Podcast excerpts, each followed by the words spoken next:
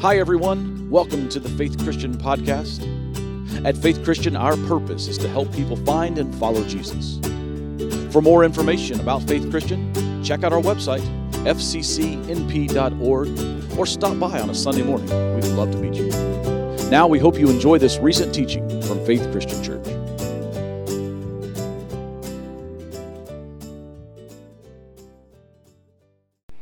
Once again, I'll welcome you to Faith Christian. Glad you're here with us this morning. Want to be sure that you know you're invited to join us tonight at 6 o'clock for our party where we will eat soup in bowls. You see what I did there? You can figure it out. We will eat some soup in bowls tonight, beginning at 6. Bring a crock pot of soup to share. Uh, we've got some bread and desserts and drinks and things like that, and we'll have the game on the big screen. We'll bring the ping pong tables and cornhole in here, board games and things like that, uh, places for the kids to run around and be crazy. Uh, but uh, we hope that you'll join us tonight for just a wonderful time. Uh, watching, pardon me, watching the game together and, uh, and eating soup together, which is, of course, my favorite part. So, Hope you'll be here tonight for that, beginning at 6. Also, real quick, need you to, if you'll just take out your phones real quick and open up your calendar app on your phone. I got a little save the date for you. Once you go ahead, so go ahead, really, go ahead and get your phone out, open up your calendar. I uh, want you to mark down uh, an important, important day. That's April the 24th of this year. That is the Sunday after Easter. Easter's on the 17th this year. So the Sunday after Easter, we want to be sure you have kind of reserved that day, cancel your cruise. You don't need to go on a cruise that day. You need to be here on that particular Sunday. Um, that is going to be kind of the highlight, beginning highlight celebration for us as a church as we celebrate the silver anniversary, 25th anniversary of Faith Christian Church. And that day is going to kind of be a, just a, a, a penultimate moment in that celebration. We'll build up to that a little bit in the weeks to come. Uh, we're going to do some more things as the year progresses, as 2022 goes on, to celebrate our 25 years as uh, uh, of ministry, of helping people find and follow Jesus here in Tuscarawas County. And we want you to be sure that you're a part of that special day. We'll give you the details as we get those ironed out in the next next couple of weeks. But want you to go ahead and get that date on your calendar and plan to be here on Sunday, April 24th. Uh, we'll have our service together. We'll have a meal after the service with some special presentations, and uh, you don't want to miss that. So go ahead and get that marked on your calendar for April 24th. I don't know what's happening at your house over the last couple of weeks, but at my house, we are watching a lot of Olympics. And I, I love watching the Olympics both summer and winter. I love, I kind of, maybe I like the Winter Olympics more because there are, there's stuff in the Winter Olympics that I've never tried. Like in the summer, I played baseball, I played basketball, I have run before, um, not like in a race, but I've run, you know, to to the buffet. I've run before, but in this Winter Olympics, I've done some of these things. I've skied, um, I've broken my finger sledding before. Uh, some of these things I've done before. And every time I watch the Olympics, I always think to myself, this would be more entertaining if, now you've got all these world class athletes doing all these amazing things. This would be more entertaining if they had a regular guy participating alongside these world class athletes so we could see what it really looks like you know, for if, if this guy's skiing down the hill at 90 miles an hour, what's it look like when I go down the hill at 90 miles an hour? It looks like a trip to the emergency room is what it looks like. That, and so I, I, I, just love these events. And I, of course, I, this, this past couple days, uh, Chloe Kim and Shaun White with the snowboarding and the half pipe, just amazing things that they can do. You know, we like to tell our kids things like, if you, if you believe it, you can achieve it, right? If, if you believe it, you can achieve it.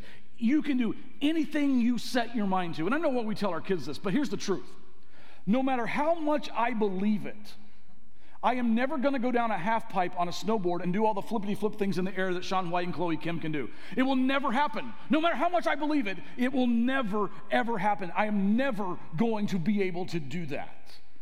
You know, in one sense, acceptance of impossibility is just a a healthy acknowledgement of reality. It's just an understanding of limitations and the reality we live in. But there's also a sense in which refusing to acknowledge that something just might be possible, refusing to acknowledge possibility is a bit of, it's kind of a, a of a captivity. We're in this series together uh, right now that we're calling Questioning Jesus. And what we're doing is we are acknowledging that almost all of us believe that God is real. Where we get hung up and we struggle is wondering, is God always right? And that's kind of the questions we have. So, what we're doing in this series is we're walking through the Gospel of Mark, and we're looking at these moments from the life of Jesus where people questioned Jesus. Now, a lot of these people questioned Jesus because they, they had wrong motives. They were trying to trick Jesus or trap Jesus or discredit Jesus. But a lot of the people who questioned Jesus in Mark, they questioned Jesus just because, just because they thought he was wrong. Because so often Jesus said things and expected things that just weren't logical. Now, they were theological. In, in other words, Jesus always brought God into the equation, but they weren't logical, in, especially in our human understanding. You see, Jesus viewed reality through a lens of a greater reality, which is why Jesus would often question our understandings of what might be possible. So today in Mark 6, I want to show you one of the best examples of this. If you got your Bible, go ahead and flip over to Mark 6. That'll be on the screen behind me. I'm going to read it out loud. And now, to set the context and let you kind of know where we're picking this story up in Mark 6, what has happened here recently is Jesus has sent all of his disciples out on their very first mission trip or ministry trip. So, for the first time, they have gone off without Jesus. And they've gone out and they've taught, um, they, they, have, they have healed people, they've cast out demons. They've had this pretty remarkable mission trip for their first ever trip. And as they are coming back together, after being separated for, we're not sure how long, but as they come back together, that's right where we pick up the story in Mark 6, verse 30. Let me read it. The apostles returned to Jesus from their ministry tour and told him all they had done and taught. Then Jesus said, Let's go off by ourselves to a quiet place and rest. He said this because there were so many people coming and going that Jesus and his apostles didn't even have time to eat. So they left by boat for a quiet place where they could be alone. But many people recognized them and saw them leaving, and people from many towns ran ahead of them along the shore and got there ahead of them. Jesus saw the huge crowd as he stepped from the boat, and he had compassion on them because they were like sheep without a shepherd. So he began teaching them many things. I could probably do a whole sermon just on this paragraph, but let me just unpack a couple of the nuggets before we move on to the rest of the text. One thing is, this, this paragraph kind of gives us a glimpse into the daily life of Jesus. And it may not be what you kind of, how you kind of picture a, a day in the life of Jesus. Most of the films that have been made trying to, to depict Jesus and give us a picture of what Jesus' life was like, most of those films, they like to picture Jesus kind of sitting out in the pasture and there's like seven people sitting around him and he's teaching and they're all just listening so intently. That, that's a nice picture. It looks good on the, on, on the movie. But that's not what it was like. That wasn't his life. There have been very few people in history that were such a big deal that anywhere they showed up, it was a scene. And there was a mob of people. That was Jesus' life. And that's what we're seeing here in Mark 6. There were so many people around that Mark tells us that they didn't even have time to eat. Now, listen to me, this is important. I do not want to ever be so popular that I don't have time to eat. I like pie way too much for that. I'm a big fan of Taco Tuesday. This, is not, this will not work for me. But this was Jesus' life for a long, long time. Anytime he showed up in public, it was crazy. It was a mob scene. And it was exhausting. Do you know why it was exhausting? Because people are exhausting. I don't mean that as an insult. That's just a reality. I'm just telling the truth.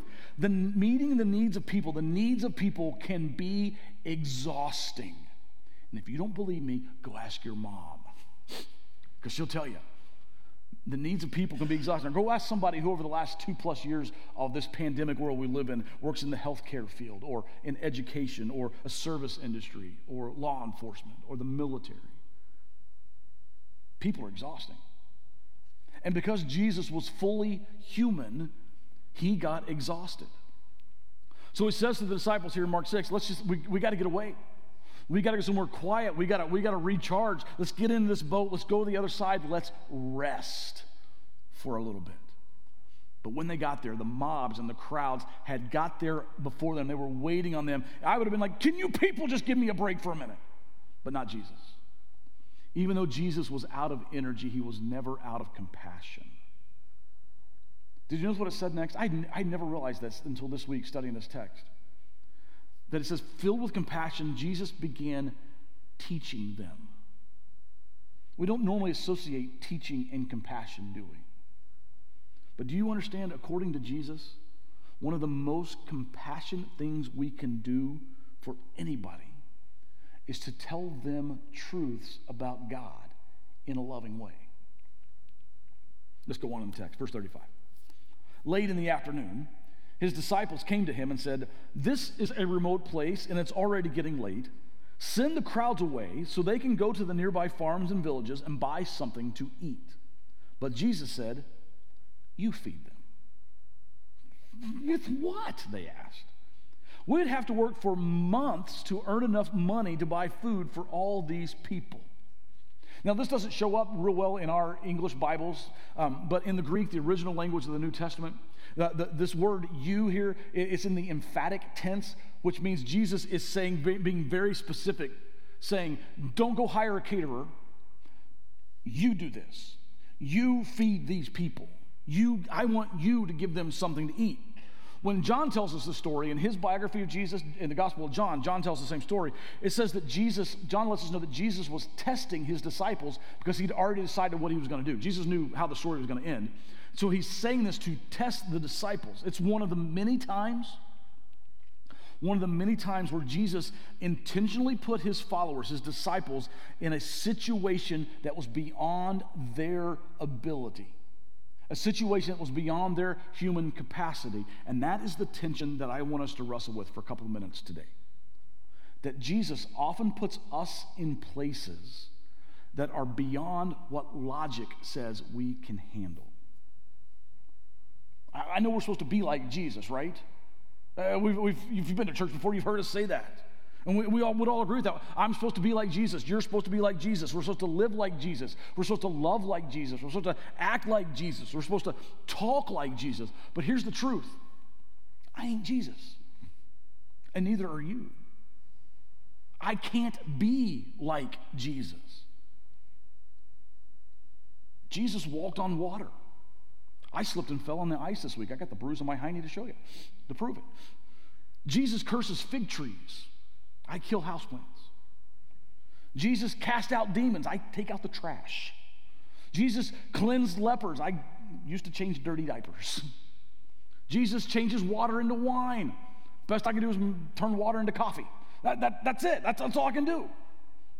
And nobody, nobody wants to take a test that they've got no chance if they know they have no chance to pass it. So there's the tension. Do you ever wonder if Jesus just expects too much? Does he just want too much from us? That he just puts us in places where logically we can't pass the test. Think about it on a, on a personal level for a minute. Does Jesus really expect me to love my enemy? This is what he said, but does he really expect that? Because there's a lot of hateful people in the world. Have you noticed? Does Jesus really expect me to forgive that person who hurt me so badly I will never forget it? Does Jesus really expect me not to worry about tomorrow? Have you read the headlines? And that part about if you're a Christian and someone mocks you or persecutes you, you're supposed, you're supposed to be glad about that? He wasn't serious, was he? How about corporately? How, how about as a church? Does Jesus really expect his church to advance against hell? Does Jesus really think that his church can overcome centuries of bias and hate between people groups? Does Jesus really expect us to pray for healing and miracles like the first Christians did? And that part where Jesus said we're supposed to go to all the world to preach. Well, Jesus, there are parts of the world that don't want us to come. What do we do with that? You see, that's the problem with you, Jesus. You just expect too much. You're a good guy, you just expect too much. That's why the disciples questioned Jesus. His ask was just too big. So the disciples give Jesus uh, an answer that any atheist, any non believer could have given him. Jesus, that's a great idea to feed all these people. Great idea, but yeah, it's not in the budget. We, we don't have enough money. We couldn't do that. Can't make it happen. Their answer was not illogical. but it was also not theological. So, once again, Jesus is going to give his disciples a tangible evidence that when you live, in, live inside the kingdom of God, you better learn to expect the unexpected. Verse 38. How much bread do you have? He asked. I can just imagine him going, Go and find out. They came back and reported, We found five loaves of bread and two fish. Then Jesus told the disciples to have the people sit down in groups on the green grass. So they sat down in groups of 50 or 100. Jesus took the five loaves and two fish, looked up toward heaven, and blessed them.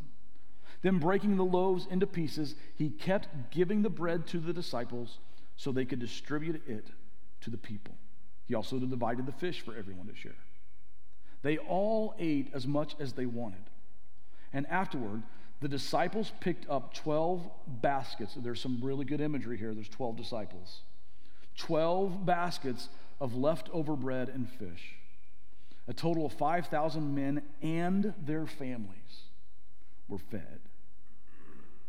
It's interesting to me because I, I, I, study this stuff, but I, it's interesting to me that besides the resurrection, besides Jesus coming back from the dead, this is the only miracle of Jesus that appears in all four of the Gospels, all four of the biographies of Jesus Matthew, Mark, Luke, and John. This one shows up. And I think it's there because this one was a game changer. That this, this miracle kind of shifted the paradigm. This one forever said if you follow Jesus, you better learn to question what might be possible. So, what does Jesus expect of us? When logic says you can't do anything, what does Jesus expect of us? I got three things for you, real quick, this morning. Here's the first one Jesus expects us to apply past miracles to present obstacles. Now, remember, this whole story started with the disciples coming back from their mission trip, reporting to Jesus what they had done, what they had taught, how the mission trip had gone. So, what did they report? Well, let's go back to a little bit earlier in the chapter, and let me show you the, the, the text about this mission trip. Mark 6, verse, beginning of verse 12 says, The disciples went out telling everyone they met to repent of their sins and turn to God. They're teaching. And verse 13, and they cast out many demons and healed many sick people, anointing them with olive oil. Check this out. The disciples have just returned from a trip where God is routinely doing impossible things through them. But as soon as they return, they go from being believers to being calculators. And we do too. We all struggle with what I'm going to call spiritual amnesia when it comes to how God has worked in our past. Maybe, maybe that's why Jesus said, I want you to pick up the leftovers. It wasn't because just because Jesus didn't like litter. It was because he wanted each of those disciples to have a basket, a basket full of impossibilities made possible a basket reminding each of them of the, the of, of the sufficiency of God. So I got a big question for you today. What's in your basket? What has God put in your basket that He wants you to carry around so the next time you come up with a huge challenge, you can look back at what God has already done in your life, remembering what God has done? Because you got it in that basket. Forgetfulness, forgetfulness leads to faithlessness. You've got a basket. I've got a basket. You've got stories of how God has shown up in your life in the past. And God wants you to remember those stories and apply those stories to your present challenge. So keep a basket in your hand and keep a, do it again, God, prayer on your lips. Here's the second thing I think Jesus expects of us Jesus expects us to act like people who expect God to show up. To expect God to show up. So Jesus takes this bread and this fish, he thanks God, and he then asks the disciples to pass it out. So I, in my mind, Jesus takes, takes a little loaf of bread, breaks off a piece of it, puts it like in a napkin, hands it to one of the disciples. There's a little piece of bread in that. Says, take this piece of bread, go over to see that group of 100 people over there, go over there and feed that group of 100 people with this piece of bread. So put yourself in the disciples' shoes for a minute. Okay, Jesus. There's 100 people. This is a, this is a cracker. I got to feed these people. This is going to be a little awkward, Jesus. But then you begin feeding, and the bread begins to multiply, and you feed the whole crowd. You're walking over there thinking to yourself, if God doesn't show up, I'm going to look like an idiot. So, guess what happened?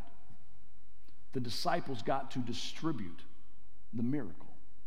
They didn't do the miracle, they got to distribute the miracle. Jesus, on purpose, Jesus put them in a place where God had to show up. He still does. You see, to believe in God is not to deny reality, it is to, it is to rely on a greater reality. Do, do you understand that our, our whole salvation depends on this truth? Our salvation story started way back in the Old Testament. You can read this in the Old Testament, the book of Genesis, when God finds a man, an old man named Abraham. And he says to Abraham, Hey, Abraham, I want you to go to a, a, a, place you've never been before, to a people you, you don't know, where you don't know anyone. And if you're faithful, I'm going to give you, old man Abraham who has no children, I'm going to give you a baby. And from that baby is going to come the Savior of the world. But Abraham, he's way too old to have a baby, and he's never had a baby. There's nothing logical about God's salvation plan. Here's how Paul tells Abraham's story in Romans chapter 4. It says, Even when there was no reason for hope, Abraham kept hoping. What a great verse. Even when there was no reason for hope, Abraham kept hoping, believing that he would become the father of many nations. For God had said to him, That's how many, many descendants you will have. And Abraham's faith did not weaken, even though at about a 100 years of age, he figured his body was as good as dead. And so was Sarah's womb. Abraham never wavered in believing God's promise. In fact, his faith grew stronger. And in this, he brought glory to God. Verse 21. Will you read verse 21 out loud with me? Read this. Let's read this together. He was fully convinced that God is able to do whatever he promises. Be sure you catch this. Abraham wasn't being illogical. He faced the reality that his body is reproductively dead and that Sarah, his wife's body, was reproductively dead. It's not, you know, maybe if I, you know, start eating better and get on the Peloton a couple of times a week, and maybe if Sarah will go back to the Y and do those water aerobics, maybe we'll get younger. No, no, it's not that. This isn't logical.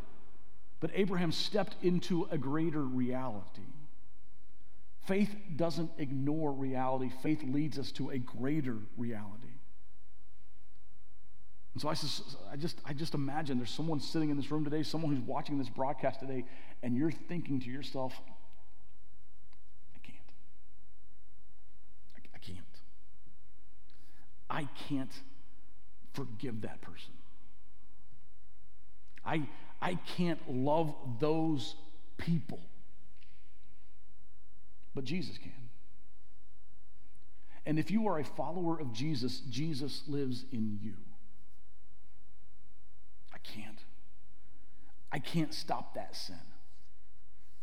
I, I can't say no to my flesh. But Jesus can. And if you are a follower of Jesus, Jesus lives in you. I can't. I, I, I can't stop being afraid. I can't stop worrying. I can't. I can't. I can't. Listen, I can't is not the question. The question is can Jesus?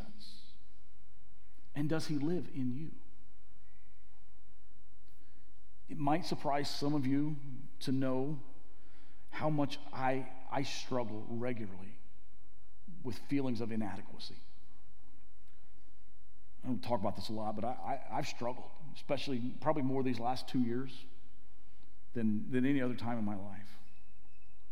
And there are moments when I step up onto this platform and I pray, God, all I've got here are some loaves and fishes, and there's a multitude that needs to be fed. God, you're going to have to multiply this because This is the best I got. I can't tell you how many times I've thought, God, God, I got nothing. I got nothing left. But then I remember that God has been making something out of nothing since the very beginning. It's what He's good at. So, what does Jesus expect of you when, when it seems illogical, when it seems impossible? When you're, moment, when you're in that moment that just seems too big, what does Jesus expect? Well, he expects us to, to look in our baskets. He expects us to trust and to act and expect Him to show up, act on His presence. And thirdly, real quickly, Jesus expects our availability when facing impossibility. Listen, Jesus doesn't need your capacity, He needs your audacity. Jesus doesn't need, if we use the metaphor from this story, he doesn't, doesn't need you to own a chain of grocery stores and a fleet of food trucks. He just needs you to bring to him what you have. Because little is much when we put it in the master's hand. Here's the first task of obedience. The first task of obedience is to figure out what does God want done. The second task of obedience the second task is not to look at the budget and see if we have enough money, enough resources to pay for it. That's not the second task of obedience. The second task of obedience is once you know what God wants done, the next act of obedience is to show up where God is, where God can do it. We don't make the miracles, but if we're available, like those disciples, we might just get to pass them out. I heard a story recently, a preacher telling a story about his three little daughters. They had this bedtime tradition at their house. The girls get in their pajamas, get ready for bed, and dad would sit down and read a fairy tale to them. And he said this one particular night, as, as the years have gone on, his oldest daughter is starting to get to that age where she's beginning to just kind of doubt what's going on in these stories. Like, mm, a little, little sketch, Dad. I don't know. So as the, as the oldest girl got a little older, one night she's just had enough, and Dad's reading this fairy tale, and finally the older girl just blurts out, right there at bedtime, just blurts out, That's not possible. And the youngest girl, the, the littlest girl, kind of snaps back right at her sister, kind of slaps back at her, just you know, as little sisters will do. Looks at her and says, You're not the boss of possible. That's a pretty good lesson for us, too. I'm not the boss of possible either, but Jesus is. This story, this moment in Mark 6, is not a call for us to lose sight of reality. This story is a call for us to keep Jesus in the picture. It's a call to question just what might be possible. Because great faith in God is good. But faith in a great God, that's even better. Let me pray for you. Those of you who are serving communion, if you go ahead and take your places and get ready to service. As you bow your heads, I just want you to, before we start praying, I just want you to imagine something in your life right now, or maybe in the life of someone who's close to you, that just kind of feels hopeless. Something that, that, that feels impossible. Just imagine that for a minute. And now, as we begin our time of prayer together, I'm going to let you start the prayer. I'll finish it. But I just want you to ask God, as you sit there this morning, ask God to help you see Jesus in that situation.